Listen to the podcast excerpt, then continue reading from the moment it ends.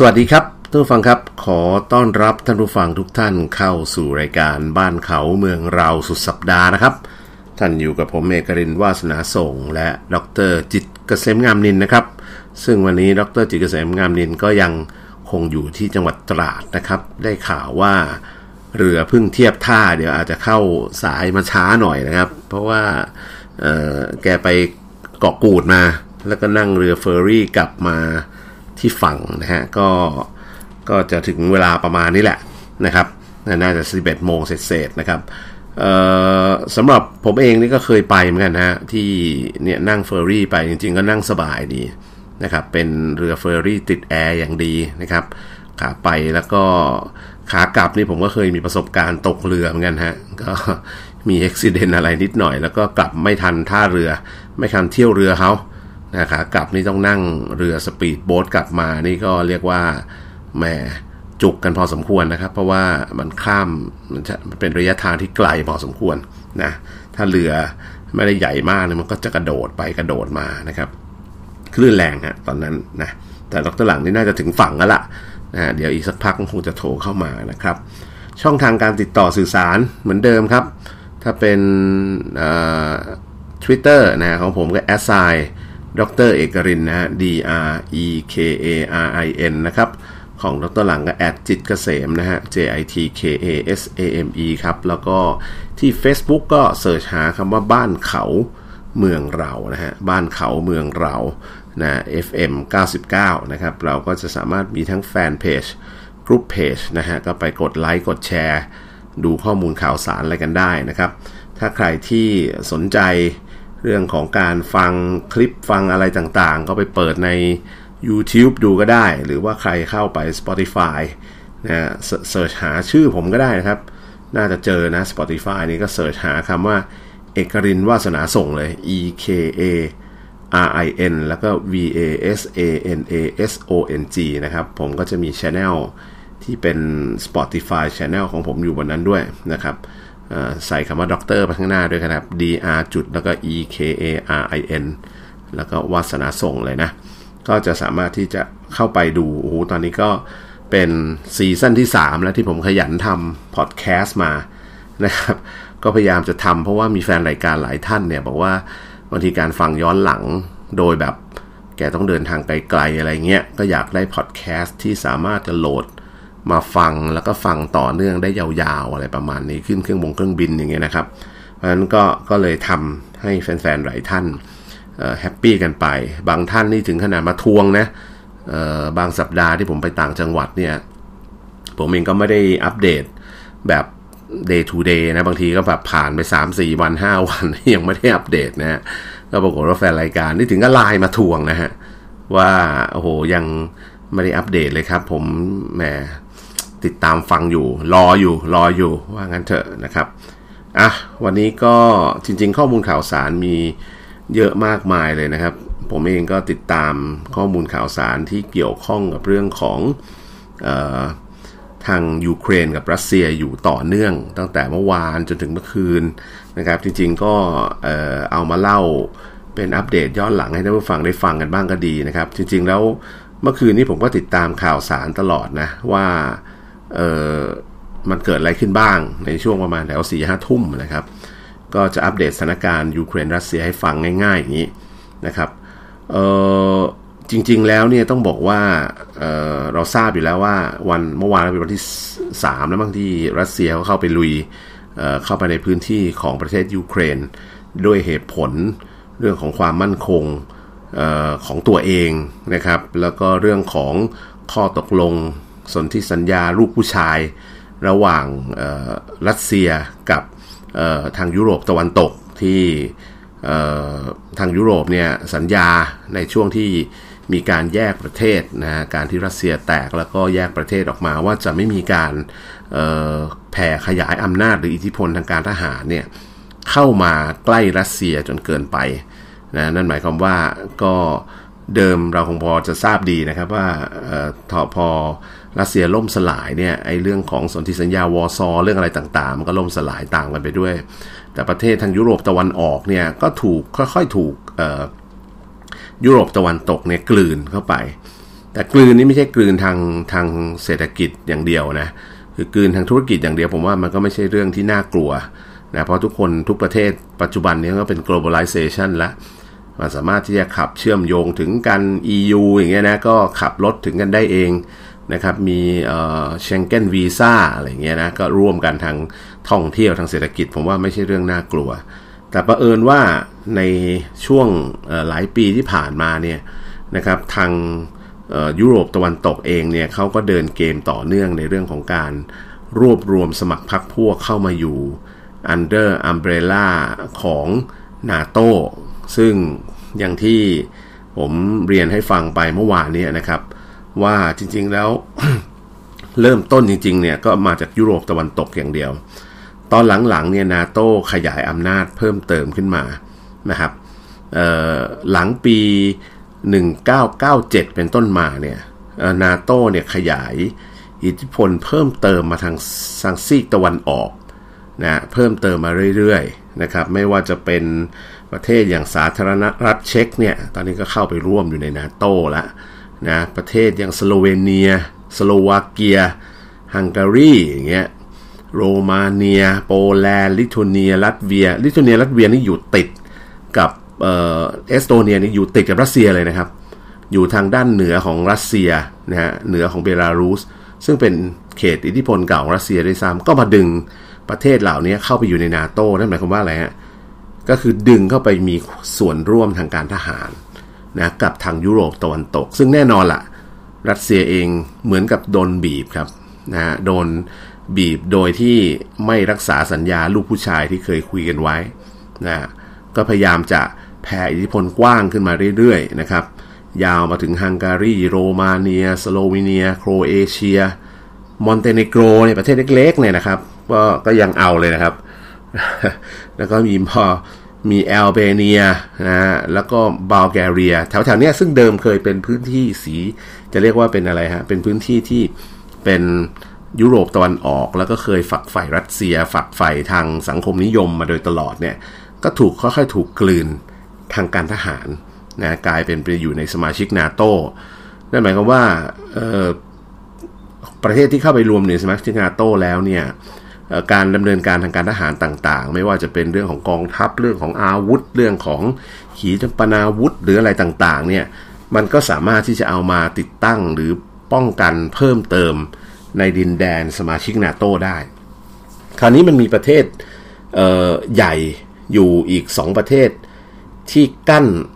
ชายแดนรัสเซียเป็นพื้นที่ยาวมาก นั่นก็คือประเทศเบลารุสซึ่งเล็กกว่านะครับ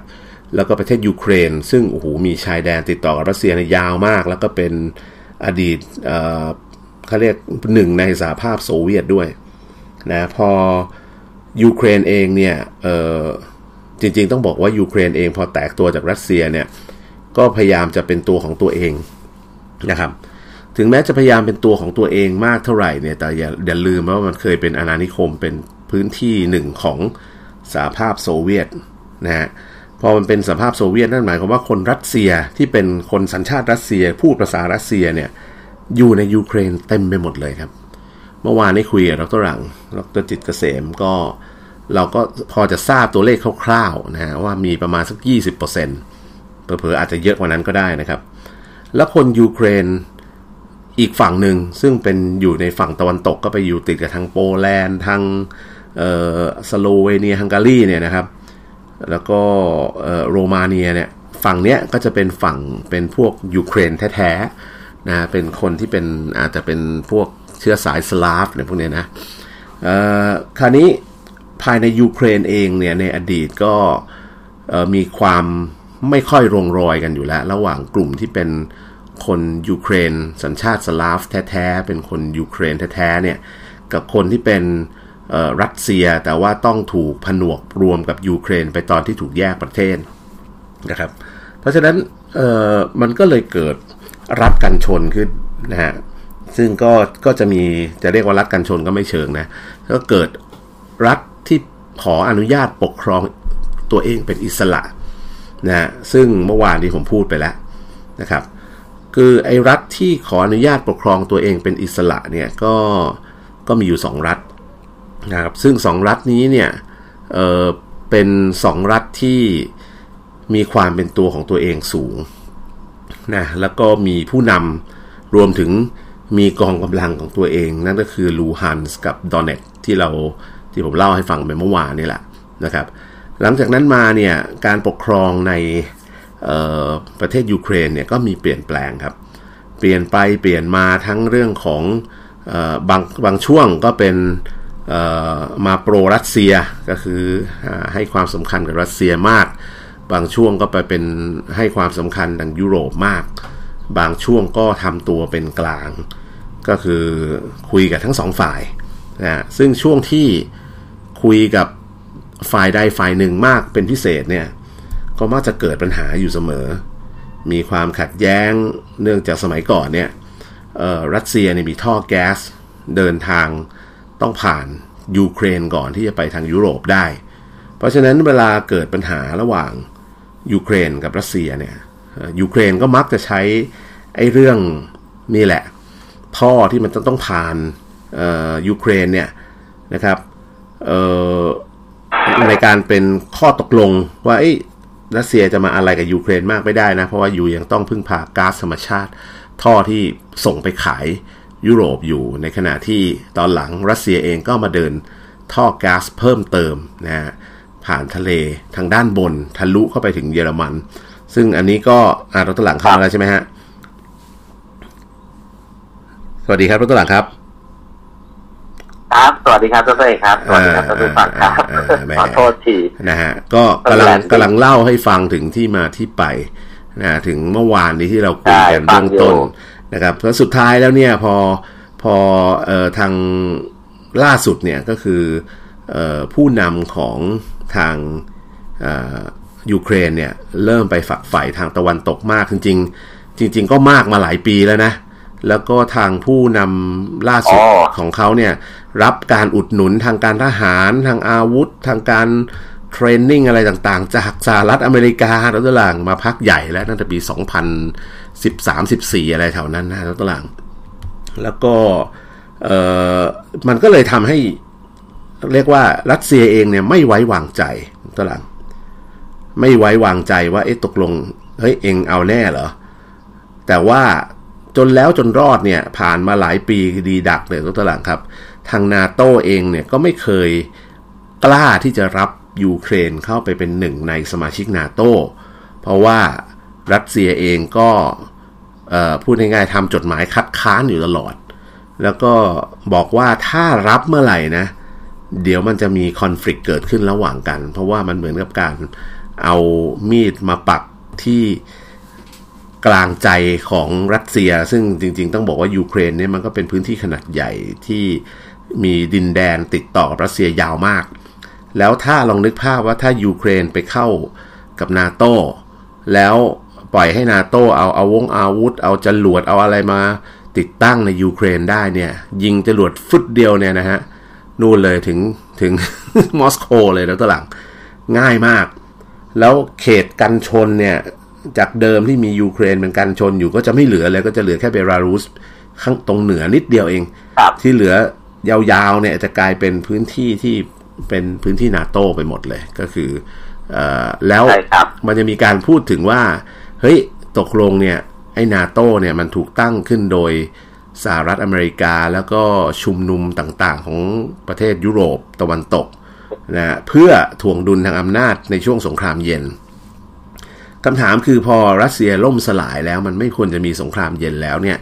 นาโต้เนี่ยควรจะเลิกบทบาทตัวนี้ไปได้แล้ว แต่ก็ยังไม่เลิกนะยังคงเดินหน้าทำกิจกรรมต่อเนื่องแล้วไม่พอขยาย อำนาจทางการทหาร นี่กำลังพูดทางการทหารนะ ไม่ใช่อำนาจทางทางการค้านะ คือเอาความร่วมมือทางการทหารของทุกประเทศที่อยู่ในโซนเนี้ยค่อยๆผนวกมาทีละประเทศ แล้วก็เอากำลังพลเขาเอารถถังเขาเอาเครื่องบินเขามานับรวมอยู่ในกองกำลังนาโต้หรือตัวหลังซึ่งก็คือการการทำตัวเป็นผู้มีอิทธิพลระดับโลกจะคุมโลกว่างั้นเถอะ โดยเริ่มอเมริกาก็เป็นตำรวจโลกอยู่แล้ว แต่ว่ามีสาขาสองที่อยู่ในภูมิภาคยุโรป ซึ่งกำลังแผ่ขยายอิทธิพลไปทางตะวันออก ซึ่งตอนนี้ถ้ายอมที่ยูเครนเนี่ยก็คือชนรัสเซียละแล้วต่างถูกไหมเพราะฉะนั้นเมื่อวานเราคุยกันเลย แสดงให้เห็นว่าจริง ๆ เนี่ยต้องบอกว่ารัสเซียเองเนี่ยทนสภาวะการถูกกดดัน การถูกแซงชั่น การถูกริดรอนอำนาจในประเทศเก่าแก่ ที่ตัวเองเคยปกครองมาเนี่ยไปไม่รู้กี่ประเทศแล้ว จนกระทั่งมาถึงประเทศใหญ่อย่างยูเครน ซึ่งในแง่ของผู้นำถ้ายอมอีก ยอมอีกหมายความว่าก็สูญเสียความเป็นผู้นำของโลกในฝั่งของเออเขาเรียกอะไรนะในฝั่งสังคมนิยมนะซึ่งตอนนี้ก็เหลือน้อยแล้วก็มีแค่รัสเซียมีจีนใช่ไหมแล้วก็มีเกาหลีเหนือเนี่ยเป็นหลักใช่ไหมดรหลัง ที่เหลือก็จะเป็นประเทศที่เล็กๆ น้อยๆ ไม่ได้ใหญ่โตมาก เพราะฉะนั้นกลุ่มก้อนตรงเนี้ย ถ้ายอมเมื่อไหร่เนี่ย โอ้โห สูญเสียความเป็นพี่ใหญ่เลยนะตลัง ครับถูกไหมต้องบอกงี้นะว่านาโตเองก็วางใจนะผมต้องบอกว่า ไอ้วิธีการเอ่อเขาเรียกวางแผนในการเตรียมการของปูตินนี่ต้องบอกได้เลยว่า ยากยนมากนะเองครับ คือในช่วง ยี่สิบปีมานี้รัสเซียก็ทำตัวแบบเงียบๆไปเรื่อยๆไม่หวือหวาไม่อะไรอย่างเงี้ยนะฮะทางนาโตเองทางสหรัฐโดยเฉพาะสหรัฐเนี่ยก็วางใจใช่ไหมเพราะเศรษฐกิจที่ผ่านมาของยุโรปก็ดำเนินไปได้ดีได้ด้วยดี โดยเฉพาะดีอย่างยิ่งในช่วงประธานดีทรัมป์เนี่ย ครับประธานดีทรัมป์เนี่ย บอกจะเป็นเป็นเป็นคนที่ถอน กำลังของลดกำลังของสหรัฐในนาโต้ลงเห็นไหมใช่ไหมแล้วก็เรียกร้องให้กลุ่มประเทศใน EU เนี่ย โดยเฉพาะที่เป็นสมาชิกของนาโต้เนี่ยต้องใส่เงินนะใส่กองกำลังใส่ทรัพยากรอะไรต่างเกี่ยวกับการป้องกันประเทศเนี่ยมากขึ้นพูดง่ายว่าให้นาโต้ยืนได้ด้วยตัวเองมากขึ้นทำไมต้องให้อเมริกาใส่ตังเยอะลดลดเงินลดกำลังลดไอ้โดยเฉพาะยิ่งเรื่องเงินเนี่ยแหละครับ สหรัฐจะลดลงจำได้ปะจำได้จำได้ เพราะตอนนั้นใช่ทรัมมองทรัมเนี่ยก็พูดง่ายว่าเป็นประธานาธิบดีสหรัฐที่วางใจแหละว่า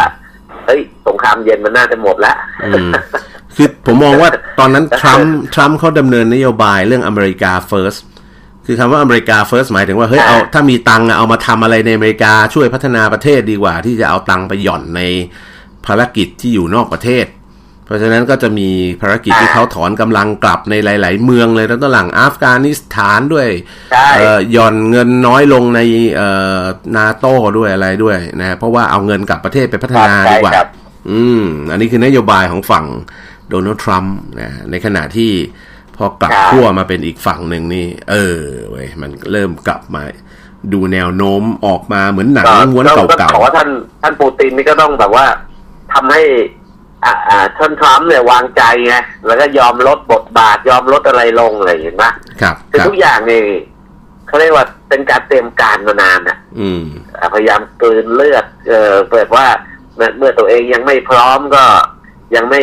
กระโตกกระตากที่จะ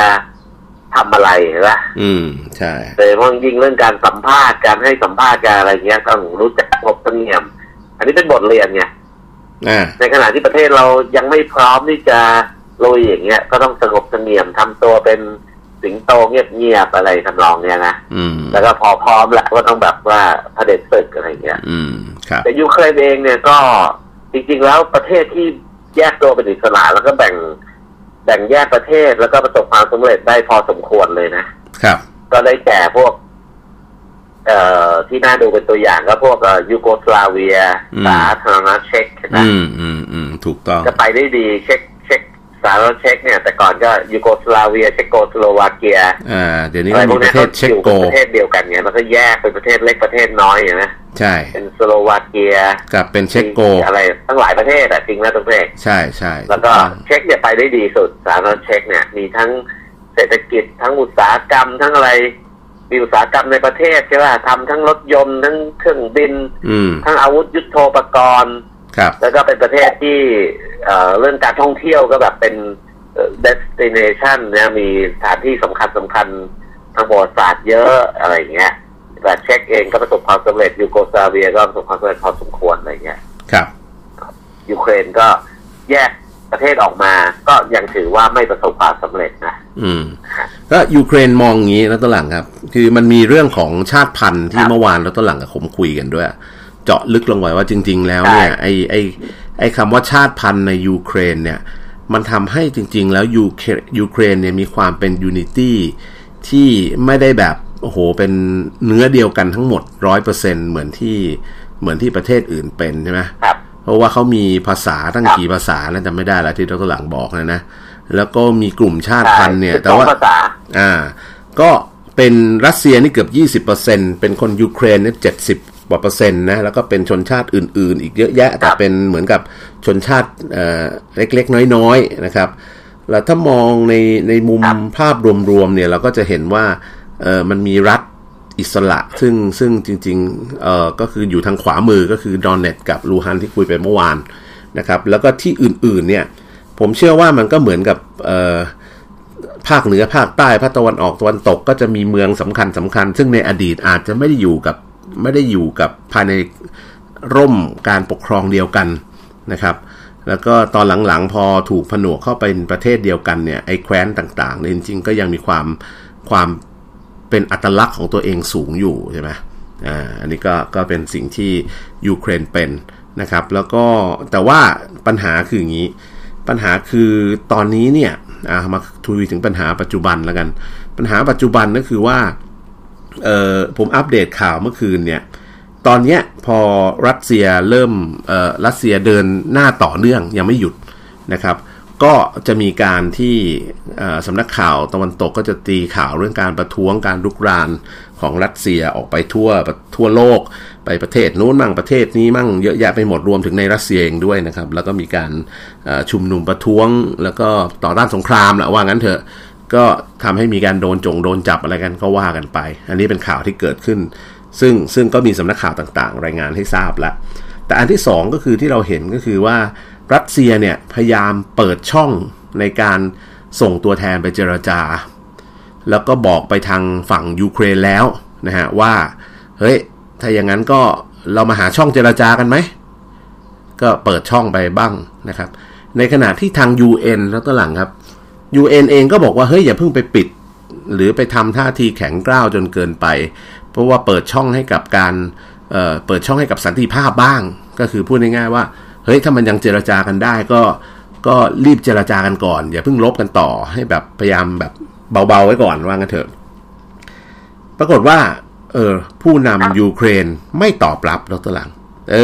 อ ไม่ตอบรับยังไม่พอ แกออกมาเซลฟี่ตัวเองเนี่ยผมดูจากภาพข่าวสำนักข่าวต่างประเทศเนี่ยนะ ว่า เฮ้ย โอ้โห แกนี่ยังคงแบบเป็นผู้นำอยู่ในเคียฟ แล้วก็เป็นผู้คุมกองกำลังทหารอยู่ในกองหน้านะ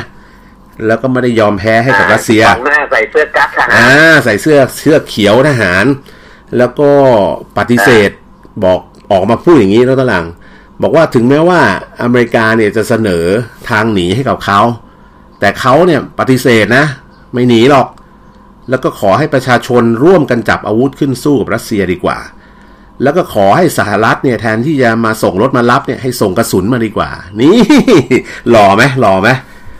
ผมว่ามันนี่ฟังฟังดูมันเหมือนก็คือว่ามันเป็นความขัดแย้งระหว่างสองประเทศเนี่ยนะครับครับ แล้วก็ ทางรัสเซียเนี่ยปูตินเนี่ยเขาแสดงความจำนงชัดเจนว่าโจมตีเฉพาะเป้าหมายทางการทหาร ใช่ ไม่โจมตีพลเรือนเนี่ยครับ แต่ก็มีหลุดไปบ้างแหละโดนที่รัสเซียไม่โจมตีพลเรือนเนี่ยนะไอกองกำลังนานาชาติหรือว่ายูเอ็นเนี่ยก็เข้าไปช่วยลำแทรกแซงลำบากครับเพราะเพราะว่าถือว่าสองเขาประกาศสงครามอย่างเป็นทางการนี่ใช่ไหมแล้วก็ประกาศสงครามอย่างเป็นทางการ แล้วก็ไม่โจมตีพลเรือนอย่างเงี้ยครับ เออประกาศกำลังนะ สหประชาชาติจะเข้าไปยังไงโจมตีแต่สองประเทศเขามีข้อพิพาทกันอยู่เงี้ยก็ได้แต่ให้เจรจาจริงไหมแต่ถ้าเมื่อไหร่ แต่ว่า อันนี้ไม้ตายก็คือว่า อย่าไปโจมตีพลเรือนเนี่ยครับงั้นทางยูเครนทหารดีเขาเนี่ยก็ก็เห็นช่องตรงเนี้ย ที่น่าจะเอามาใช้ประโยชน์เนี่ยก็เอาประชาชนออกมาช่วยร่วมกับทหารลบอะไรอย่างเงี้ยนะเพื่อให้ เหมือนกับมีความสูญเสียเกิดขึ้นแก่พลเรือนด้วย อ่า อันนี้อันนี้เป็นพอยต์หนึ่งที่พูดง่ายว่าก็อ่านเกมกันออกอะอืมครับครับอ่าเดี๋ยวเรามาคุยกันต่อในช่วงที่สองลักษณะแบบดรหลังพูดเนี่ย มันจะเหมือนกับเฮ้ยให้ประชาชนออกหน้ามาช่วยทหาร แล้วก็เกิดความสูญเสียแล้วมันจะทำให้คนอื่นเข้ามาลุมกินโต๊ะรัสเซียได้หรือเปล่า อันนี้น่าคิดนะ เดี๋ยวช่วงที่สองเรามาคุยกันต่อพักสักครู่เดียวครับ บ้านเขาเมืองเราสุดสัปดาห์ดำเนินรายการโดยดรจิตเกษมงามนินและดรวัฒนาทอง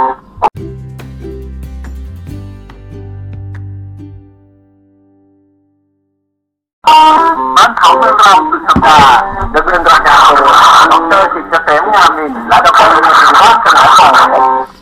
ครับกลับมาในช่วงที่2นะครับสำหรับรายการบ้านเขาเมืองเราครับ ท่านยังคงอยู่กับผมเอกรินวาสนาทรง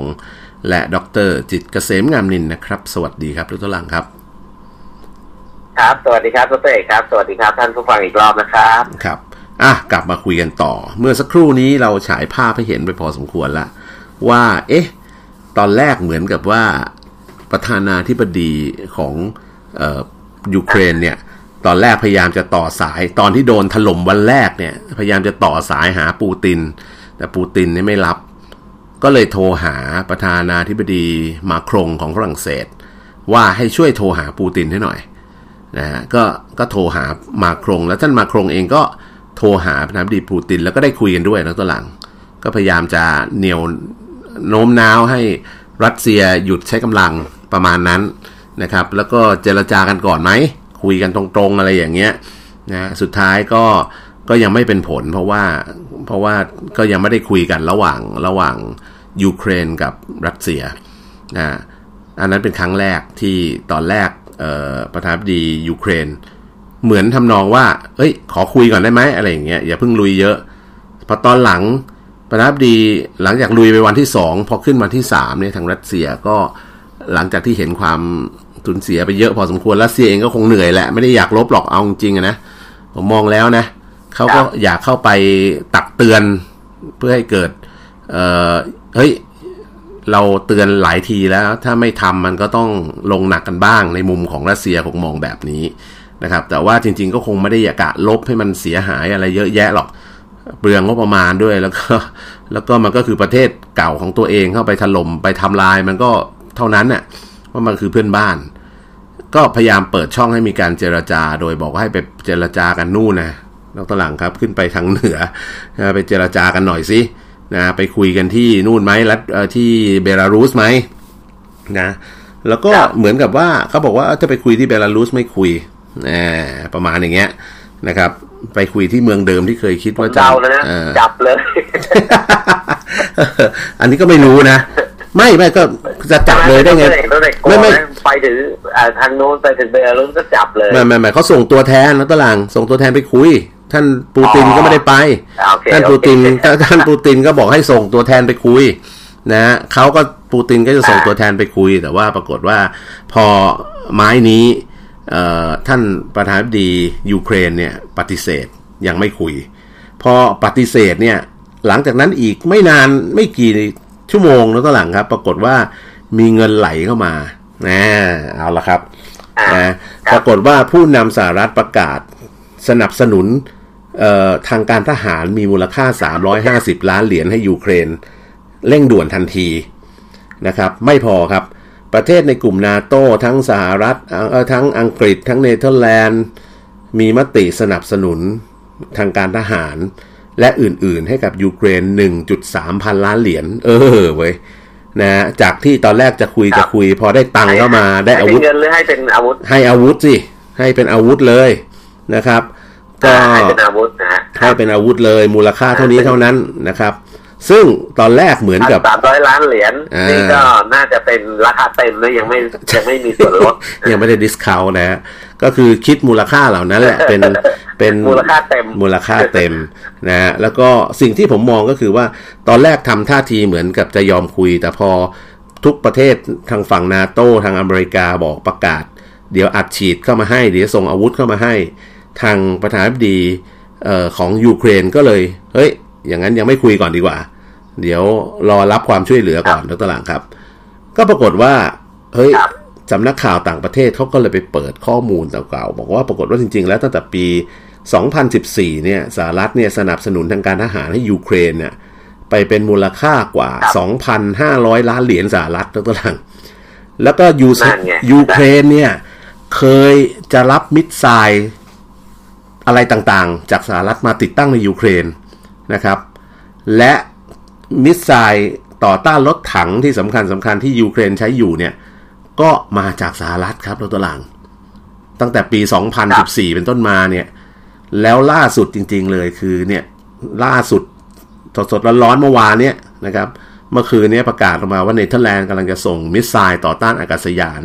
ไปให้ยูเครนอีก 200 ชุดนะครับ ก็เห็นไหมอีกฝั่งหนึ่งกำลังเปิดทางเจรจาครับครับ เออ คือปกติแล้วส่งของมาอย่างเงี้ยนะฮะคือของอย่างเงี้ยมันไม่ใช่ดอกไม้ฝายตัวเองนั่นน่ะดิเออมันไม่ได้เอามาแล้วก็เออเอาไฟแจ็คจุดแล้วพุ่งพุ่งพุ่งตุ้มตุ้มตุ้มแถวเออแม่น้ำเจ้าพระยาอย่างเงี้ยไม่ใช่นะมันใช้ยากครับ มันต้องมีความรู้นะ มันต้องฝึกมานะ นั่นนะสิเออเดี๋ยวเดี๋ยวยิงถอยหลังแล้วเข้าบ้านตัวเองทำไงไปดู YouTube เอาได้ไหม ดู YouTube เอา เออ ได้ อันนั้นพอได้แต่มันจะมันจะยิงไม่โดนเออ นะฮะ ก็นี่แหละ อย่างที่บอกไงมันแล้วก็อันนี้ถ้าผมผมถ้าผมเป็นโปรตีนผมก็ยิ้มนะ อืม อืม แต่อีกอีกอีกอีกทางหนึ่งเนี่ย อันนี้ก็คือเข้าทางไงครับ อันนี้เป็นการเปิดไพ่ของฝั่งตะวันตกเขาเพราะว่าการส่งอาวุธให้อะไรต่างๆเนี่ยก็เป็นสิ่งที่เขาทำเป็นเรื่องปกติอยู่แล้ว ครับ ก็ เราเรามองกันภาพรวมๆก็คือว่ามันเหมือนกับว่าพี่น้องทะเลาะกันนะกำลังจะจบใช่ไหมเหมือนกับว่าพี่ใหญ่ใหญ่กว่าน้องเยอะอะเข้ามาซัดน้องสน่วมแล้ว น้องกำลังจะยอมแพ้ แต่ว่าหันไปข้างหลังมีคนส่งปืนส่งอาวุธมาให้เพียบเลยบอกเอาเฮ้ยสวนเลยน้องนะก็เลยบอกอะงั้นอ้วไม่ยอมแพ้แล้วเว้ยเดี๋ยว อ้วกำลังจะมีอาวุธหนักมา อะไรประมาณอย่างเงี้ย ภาพรวมเป็นอย่างเงี้ย แต่ว่าพอมาดูความเป็นจริงเนี่ย คนที่จะเจ็บตัวทั้งคู่ก็คือทั้งรัสเซียแล้วก็ทั้งยูเครน ซึ่งอดีตทั้งสองประเทศนี้ก็เคยเป็นประเทศเดียวกันมาก่อนนะแล้วก็คนที่บาดเจ็บทั้งคู่ก็คือพี่น้องกันเองนี่แหละ จะเป็นยูเครนตัวเองถูกเพราะว่าอะไรปะเพราะว่าการใช้อาวุธพวกนี้ภายในดินแดนของตนเองอะมันใช่ถูกต้องถูกต้องทันทีเลยนะถูกต้องเพราะว่าเวลาคุณยิงรถรถถัง หรือยิงเป้าหมายฝ่ายตรงข้ามไม่โดนเนี่ยมันก็จะไปโดนตึกของตัวเองไงใช่ใช่ก็ผมเพิ่งโพสต์ไปเมื่อเช้านี่เองเออผมขออนุญาตโค้ดคำพูดของตัวเองมาก็แล้วกันนะ ผมบอกว่าจริง ๆ แล้วเนี่ยไอ้เรื่องนี้มันน่าสนใจตรงที่ว่าเออความเสียหายทั้งหมดที่จะเกิดขึ้นเนี่ย เมื่อกี้ผมพูดถึงประธานาธิบดีที่เซลฟี่ตัวเองใส่เสื้อทหารแล้วก็บอกว่า เฮ้ยผมยังเป็น ผู้นำผมยังนำทหารเพื่อจะต่อตู้กับรัสเซียอยู่ในกลางเมืองที่เคียฟนี่แหละ ผมจะไม่ถอยไปไหน ขอให้ประชาชนทุกคนขึ้นมาสู้ด้วยประมาณอย่างนี้นะครับ มันดูเหมือนภาพยนตร์ฮีโร่ในฮอลลีวูดอะทั้งตัวหลังครับ ว่าเฮ้ยเราต้องสู้เต็มที่นะครับ เราไม่ยอมแพ้อะไรเงี้ย แต่ท่านลืมไปว่าถ้าท่านก่อสงครามกลางบ้านตัวเองอะมันก็เหมือนกับลองมองย้อนไปที่ประเทศซีเรียแล้วทั้งหลัง ประเทศซีเรียเนี่ยเป็นประเทศที่สวยงามนี่แหละ ประมาณนี้แหละ แล้วก็โอ้โหมีแหล่งประวัติศาสตร์มีอะไรต่างๆ มากมายเลย แล้วก็มีการถือหางของสองฝ่าย และใช้ประเทศซีเรียเป็นพื้นที่สู้รบเป็นสงครามตัวแทน ต่างคนต่างสปายอาวุธในประเทศอีกประเทศหนึ่ง สุดท้ายก็ซัดกันนัวเนียทุกอย่างเละเทะพังพินาศหมด ลบกันในบ้านตัวเองเนี่ยแล้วตัวหลังคิดดีๆเลยนะ ผมไม่รู้ว่าท่านผู้นำยูเครนท่านคิดยังไงนะเพราะว่าสุดท้ายแล้วเนี่ยท่านยังมองไม่เห็นเหรอว่าในช่วงที่ท่านลำบากจริง ๆ คือวันแรกที่เข้าถล่มจริงๆเนี่ยท่านโทรหาใครใครเขาก็ไม่สนใจอะ่ะท่านเขาเขาก็ไม่ตอบรับท่านอะ่ะ ว่าเขาจะช่วยท่านไหมอะแล้วหลัง จนกระทั่งหืมคงพี่ใหญ่สั่งมาแล้วหลังครับ ว่าเฮ้ยต้องช่วยนะฮะ พี่ใหญ่สั่งมาว่าต้องไปช่วยยูเครน ก็เลยเริ่มต้นด้วยสหรัฐประกาศก่อนช่วย 350 ล้านเหรียญก่อน แล้วก็ค่อยๆตามมาด้วยประเทศต่างๆ ที่เป็นสมาชิกในนาโต้ก็ค่อยๆบอกอะเดี๋ยวผมบริจาคจรวดต่อต้านรถถังให้เท่านี้ชุดจรวดต่อต้านเครื่องบินให้อีกเท่านี้ชุดเท่านั้นชุดเป็นมูลค่าเท่าไหร่อะไรเงี้ยมัน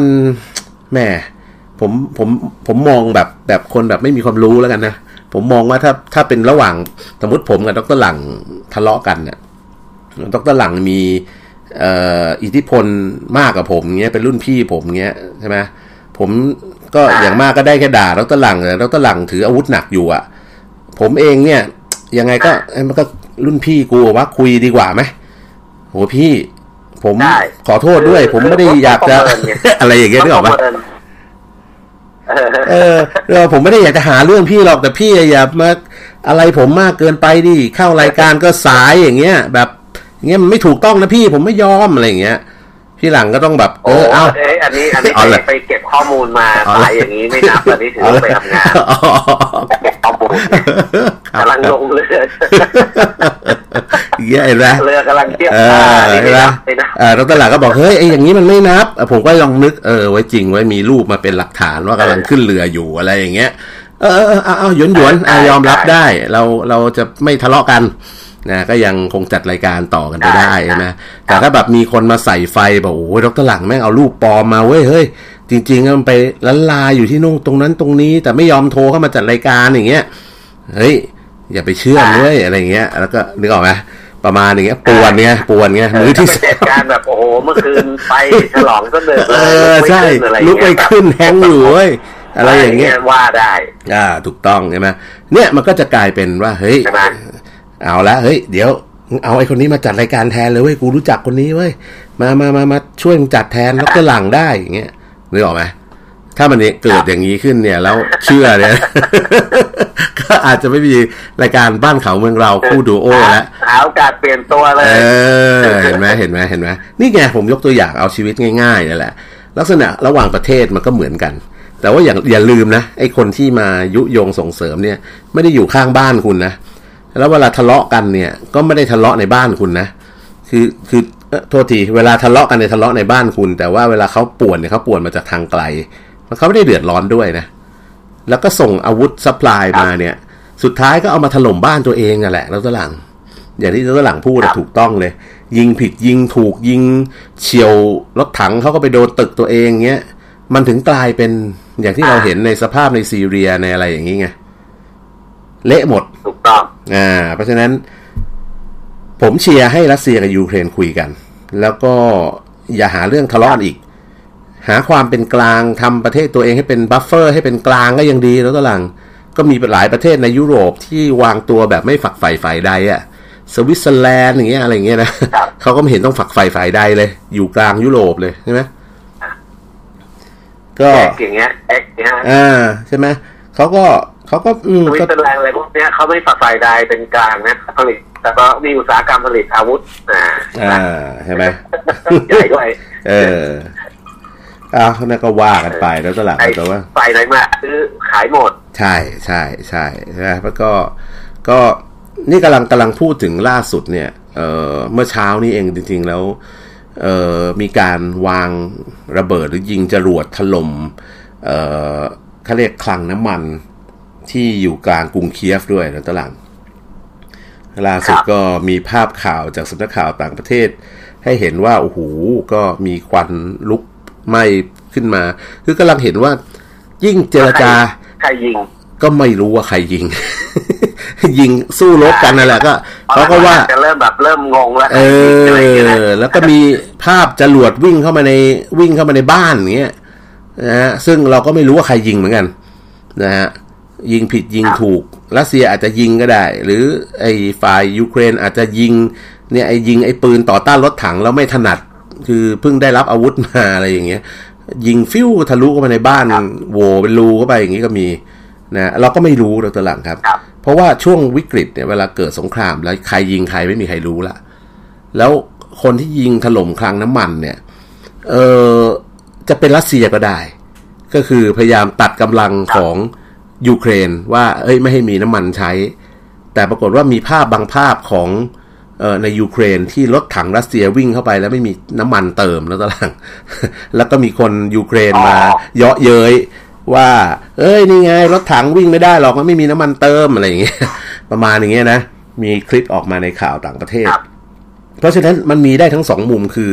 ยูเครนระเบิดสะพานในบ้านตัวเองเพื่อไม่ให้รัสเซียข้ามเข้ามา หรือรัสเซียระเบิดคลังน้ำมันเพื่อไม่ให้ยูเครนมีสป라이หรือ ยูเครนระเบิดคลังน้ำมันตัวเอง เพื่อไม่ให้รัสเซียมี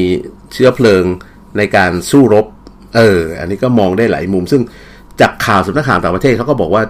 เออมีการยิงมิสไซล์เข้าไปถล่มการโจมตีในในคลังน้ำมันที่กรุงเคียฟ แล้วก็มีระเบิดลุกไหม้ขึ้นมา อันนี้คือว่ากันไป แล้วก็มีอีกข่าวหนึ่งที่เดี๋ยวเรา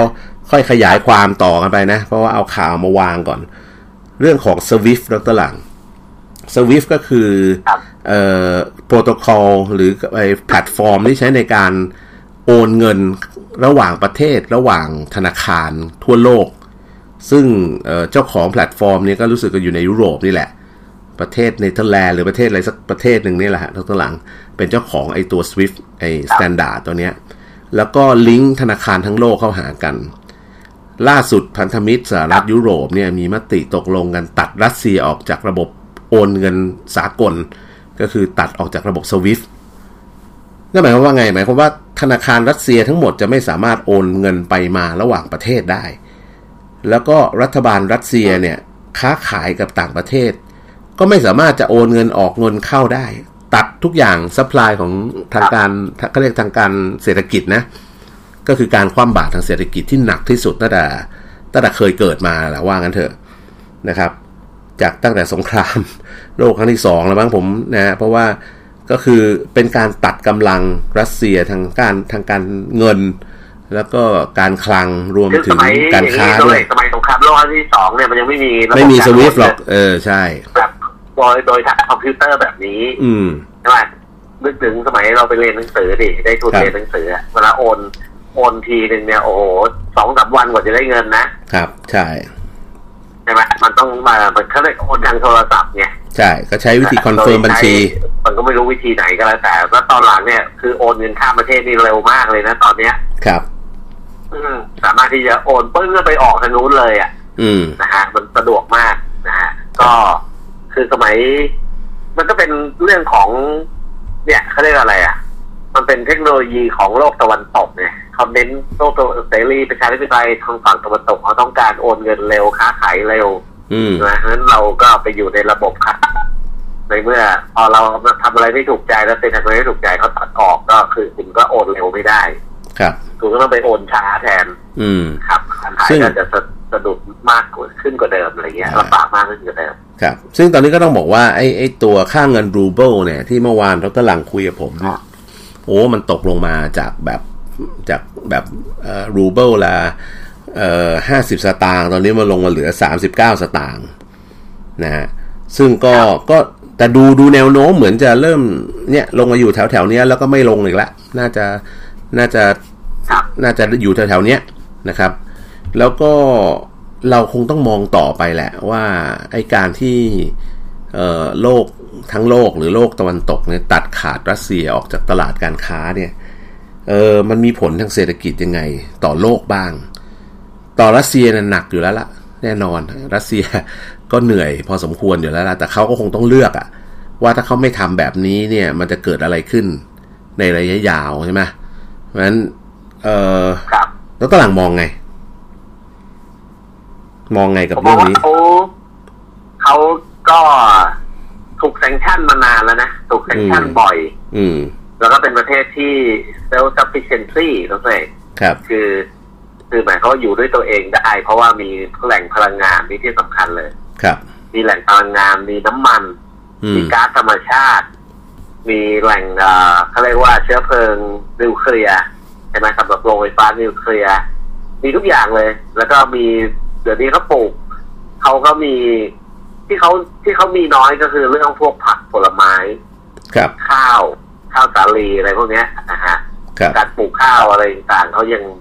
ไม่เพียงพอต่อการบริโภคอะ เพราะว่าพื้นที่มันใหญ่จริงแต่มันเป็นที่แห้งแล้งในลักษณะของหนาวเย็นใช่ป่ะแต่ปศุสัตว์แต่เขาดีเรื่องเนื้อสัตว์เรื่องอะไรเขาอยู่ด้วยตัวเองได้ ครับ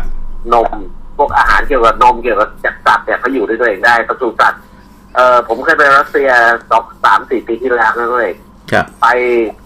ไปรัสเซียเนี่ย อาหารภัตตาคารนี่ถูกเมื่อเทียบกับกรุงเทพอืม แล้วก็สั่งเนื้อโทมาฮอกเนี่ยอย่างที่เราไปไปกินโชว์ในเฟซบุ๊กอะเนื้อเนื้อโคขุนเนี่ยโทมาฮอกชิ้นใหญ่ๆเนี่ยต้องไปกินที่กรุงเทพก็ชิ้นหนึ่งตกประมาณสี่ห้าพันหกพันบาทใช่ป่ะครับ อยู่ที่รัสเซียเนี่ยพันห้าร้อยบาท อืม แล้วมันถูกกันสองถึงสามเท่าเลยอะโอ้ฮะ น่าไปกินนะเนี่ย จะเป็นประเทศที่เออเขาเรื่องประตูสัตว์เรื่องวัวเรื่องเรื่องเนื้อวัวเนื้อหมูนี่เขาไม่เดือดร้อน อืมไข่ปงไข่ไก่ไม่เดือดร้อนนมไม่เดือดร้อน แต่ว่าเขาจะมีปัญหาเรื่องข้าวข้าวสาลีอุปกรณ์ที่เอามาทำขนมปังอะไรพวกนี้เพราะว่าการเพาะปลูกนี่หรือเขาก็มาเรียนรู้จากประเทศไทยพอสมควรในระยะสิบยี่สิบปีที่ผ่านมาครับ แต่ก็ดีขึ้นอะ แต่ก่อนนี้เขาเรื่องข้าวสาลีนี่ต้องนำเข้าอย่างเดียวเลยเดี๋ยวนี้เขาก็ปลูกปลูกเอง พัฒนาเองได้ในประเทศพอสมควรครับ เอาอัปเดตทิ้งท้ายปัญหาคือถ้ารัสเซียบอกว่าเขาปิดท่อก๊าซไม่ขายให้เยอรมันอันนี้จะเกิดอะไรขึ้นเนี่ยเออ ก็เยอรมันก็ต้องไปดิ้นรนซื้อจากคนอื่นแทนคันนี้ เหนื่อย อันนี้จะสนุกแหละเพราะว่าเยอรมันนี่เออเงินเต็มประเทศนะ แต่ไม่มีน้ำมัน อืม ไม่มีก๊าซธรรมชาติ นี่ ผมเลยจะของคอนพลังงานเขาพึ่งพาแหล่งพลังงาน เอ่อเยอรมันอย่างไฟฟ้าเนี่ยเขาซื้อจากรัฐเอ่อซื้อจากอะไรนะด้วยต่อต่อสายซื้อยุโรปรอบๆเลยฝรั่งเศสมีโรงไฟฟ้านิวเคลียร์ไงใช่ผมก็ไม่แน่ใจว่าเขาเยอรมันเนี่ยเขามีซื้อต่อท่อก๊าซกับนอร์เวย์ผ่านเดนมาร์กอะไรไว้หรือเปล่าอะไรเงี้ยอืมอืมคือพวกเรื่องพวกนี้มันต้องเต็มตัว เพราะว่าถ้าถูกปิดท่อขึ้นมาจะทํำยังไงใช่ปะอะไหนไหนไหนไหนแล้วก็ทิ้งท้ายนิดนึงเอ่อล่าสุด มีสมาชิกนาโตอีกสี่ประเทศประกาศ จะให้ความช่วยเหลือด้านยุโทโธปกรณ์ แก่ยูเครนนะ มีหนึ่งในนั้นมีเยอรมันด้วย เยอรมันเช็กเนเธอร์แลนด์โปรตุเกสทั้งๆทที่จริง ๆ ก่อนหน้านี้เยอรมันเคยบอกว่าจะไม่ไม่ส่งกำลังไม่ส่งอาวุธอะไรไปให้ เพราะว่าให้กับประเทศอื่นในเรื่องของความขัดแย้งระหว่างประเทศเนี่ยเขาจะไม่ยอมทำแต่ว่าครั้งนี้สงสัยจะเโดน หวานล้อมอะไรกันอย่างหนักพอสมควร ประมาณนั้นประมาณนั้น เพราะว่าด้วยการอย่างที่บอกการส่งอาวุธบางทีก็แก้เกอร์นะประกาศคือกำลังกำลังนัวเนียกันอยู่แล้วส่งมาตอนนี้มันจะมันจะได้ใช่ไหมมันจะส่งมันจะส่งถึงไหมอะเออแล้วมันจะส่งถึงหรือเปล่าไม่รู้โทรคุยอะไรกันอีกใช่ไหมเออแต่ประกาศไว้ก่อนเป็นสงครามจิตวิทยาเออแต่ว่า เราต้องส่งไว้ก่อนอะเพื่อเพื่ออย่างเงี้ยเพื่อไปตามมติอะไรว่าไปเผลอๆสงครามอาจจะจบก่อนที่จะเริ่มส่งสินค้าออกมาได้ซ้ำนะครับ แต่ว่าประกาศไปแล้วอะวันนี้ก็หมดเวลาครับลกตะหลังลากันไปก่อน ก็หวังว่าทุกอย่างมันจะจบลงได้ดี แล้วก็ใช้ความเขาเรียกการพูดคุยกัน ใช้สันติวิธีเจรจากัน แล้วก็หาความลงตัวความเป็นกลางให้ได้แล้วกันนะครับอะวันนี้ลากันไปก่อนครับทุกท่านหลังครับ สวัสดีครับ สวัสดีครับผู้ฟังครับ ครับ สวัสดีครับบ้านเขาเมืองเราสุดสัดาจะเป็นประกาต้องเจอสิทธิ์เกษมงามมีบ้านสลาย